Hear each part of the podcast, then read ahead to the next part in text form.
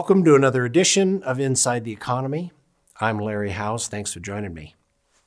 This time I want to talk about the U.S. markets, bond and stock. Touch on the labor market. There's been a lot of press recently, and we got to do a little bit of the coronavirus and business in China in general. There has been a rally in the bond market if you take a peek at the numbers. Yes, it's been positive. Yields are down, prices are up. Bond market's doing great. We'll compare to the stock market here in a minute. Inflation picked up a teeny tiny bit. Headline is two and a half, core 2.3. Not bad news, it's just a change in the trend. I don't think anything dramatic is going to come out of that in the foreseeable future. And interestingly enough, mortgages have really not come down when the rest of the bond market has gone down. People just, and institutions are just not buying them. They're buying, going straight to treasuries. You've seen this before. The blue, that's the S&P 500. Yeah, it's doing great. The white, yield on the 10-year, way down. Remember, when bond yields go down, the price goes up. That means we had a great rally in the bond market. And the stock market was doing well. This being Monday the 24th, we're pretty flat on the year. The market was down 900 points or something when I last looked at it. Not bad. You can attribute this to a lot of things. Might be the coronavirus, might be a lot of other things. We have been waiting for a correction for a long time. Maybe this is it, maybe not. What has changed is the S&P 500 has overvalued itself a little bit past where it ought to be based upon earnings, which we've followed very closely in the past.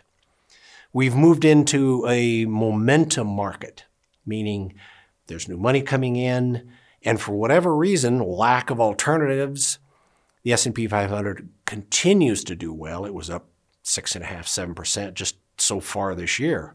Now we're at zero. The bond market has outperformed the stock market so far this year. Great. Is this the beginning of the great correction we've been waiting for for a long time? Maybe, probably not.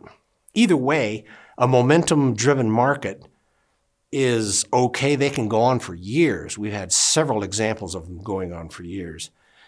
And we'll probably have higher stock valuations by the end of the year anyway. Again,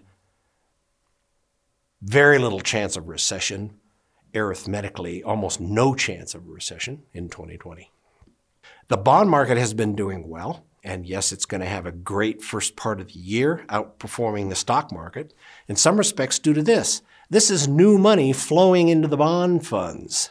It's been going on slowly for years, but when you look at the numbers, that's $10 billion a month going into the bond market. Some of this is out of the stock market, some of this is out of savings, come all over the place, but they're going into the bond market. This is gold. It's had a good day. Frequently, when the stock market has a bad couple of days, investors switch to gold. Fine. I don't think it's a huge trend.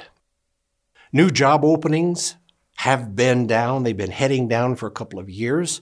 That's what you get when you get a relatively robust labor market like this a lot of quits, a lot of moving on. Some respects, there's people that have been paid a lot more than others. There's always natural little disparity between who gets big raises and who doesn't. Regardless, you got to look at the consumers when you're looking at the labor market. How are they spending? Are they not paying back their debt? Here's credit cards. The TAN numbers here, which is the 18 to 29 year olds, have a few more 90 days or older debt problems with their credit cards, up at about 8.5%, 9%. Nothing compared to what was in 2008, but everybody else, all borrowers, they like to call them, we're still down at 4.5 approximately. We're historically, they've always been when times were fine. Total U.S. consumer credit card balance is now 930 billion. New record? Pretty much. Total U.S. household debt, 14.2 approximately trillion. Of that, basically 10 trillion are mortgages. Are those new record numbers? Eh, pretty much. Consumer spending too much? No. Their income is way up. Their net worth is way up. Spending is not so bad. No inflation. It's not a sector to worry about. There are some counties out there that do considerably better than other counties. And labor statistics comes up with this. Interestingly enough, Boulder County's top of the country for the last 12 months, 18.5% wage increases. You don't have to wonder very long why. That's a very sophisticated, very technologically oriented county, and the jobs there are very attractive, they're very competitive, and those people get paid. And you look at the counties here, Weld County, another one in Colorado in the top 10, which is just the bedroom community for the Boulder people. You know, Longmont. It's not about Greeley, it's Longmont and the rest of the stuff. Those people make money, they want services, they leave big tips, they spend. There is the bulk of the good consumer numbers that you see in the statistics. I don't mean to be degrading, but you don't go to the middle of Mississippi and look for good consumer spending because it isn't there. It's where the new and high paid jobs are. And you notice two of the counties down there in California have negative numbers. That's just the trend. The other side of the labor market is how are the unions doing? Well, this is the number of days in millions of lost days due to work stoppages, which is a nice way of saying a strike. And you can tell, even from the 90s, the trend is significantly lower. And that's very much the trend, and that's not going to slow down because union membership is clearly on the decline. It just so happens that the GM strike turned up here and pushed the number of days because there was a lot of people out of work. Unions aren't driving labor changes anymore, nearly compared to what they used to, and that those days are over. There's been a couple of questions about, gee, the government is out of hand with its deficit, deficit spending. The CBO, the Congressional Budget Office, came out with this basically the trend between revenues and spending. There's nothing dramatic. We don't have an economic crisis, so they're not spending buckets of money to keep things liquid they're pretty much on trend. What isn't in here is the magic year of 2025, when of a lot of the tax breaks that are in the current tax program sunset. Granted, people are going to talk about that and think about that between now and 2025, but federal deficit, not much we can do about that at this point. Well, we have to talk about the virus. Here are the cases. Pretty obvious that the bulk of them are in China. South Korea is bad now. Japan is bad in many respects because of that boat. Italy is bad. Everywhere else, you'll have to look. You know, there are the deaths, the recovered. It's just going to play itself out. Flus come in seasons. SARS, Ebola, they all come in seasons. But they're also not going away. As long as we have contact with domesticated animals, we're going to get those viruses. Chickens, pigs, cows, ducks, whatever it is, we're going to deal with it. And China has paid an extraordinary economic cost for this.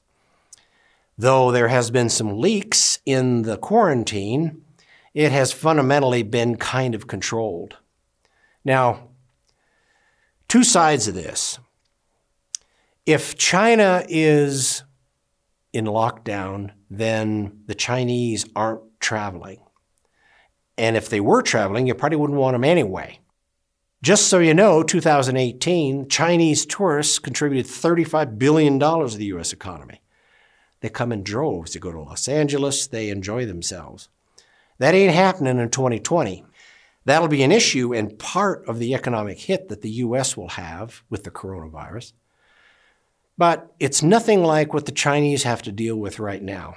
I've mentioned before that at the end of March this year, there's a huge number of dollar denominated bonds, debt due in China, the end of March.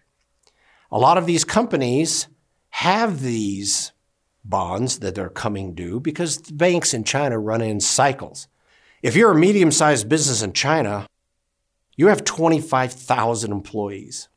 They live in barracks, you feed them, you pay them, you keep them busy and you've probably been closed. Your market's been closed, your retail outlets have been closed, your dealerships have been closed, whatever it is, for at least a month. But you're still paying everybody and you're still feeding them. The question is, how much cash do you have before you run out? Because you aren't borrowing any more right now. Here are the numbers. A lot of them, one month, they're out of cash. They got debt due here at the end of March. Two months, three months, they're out of cash. Now, one of the advantages of China is basically the party just has to pick up the phone and call the bank and say, oh, we'll push everything out for another year, which they'll very likely do. But you're taking a huge chunk of growth, a huge chunk of GDP, a huge chunk of transactions out of the system because everybody's shut down dealing with this virus. This is hard economic news, and don't believe for a minute that the Chinese aren't paying a price for this. Well, that's the way it is right now. Don't worry about even if we get a 20% correction in the US stock market.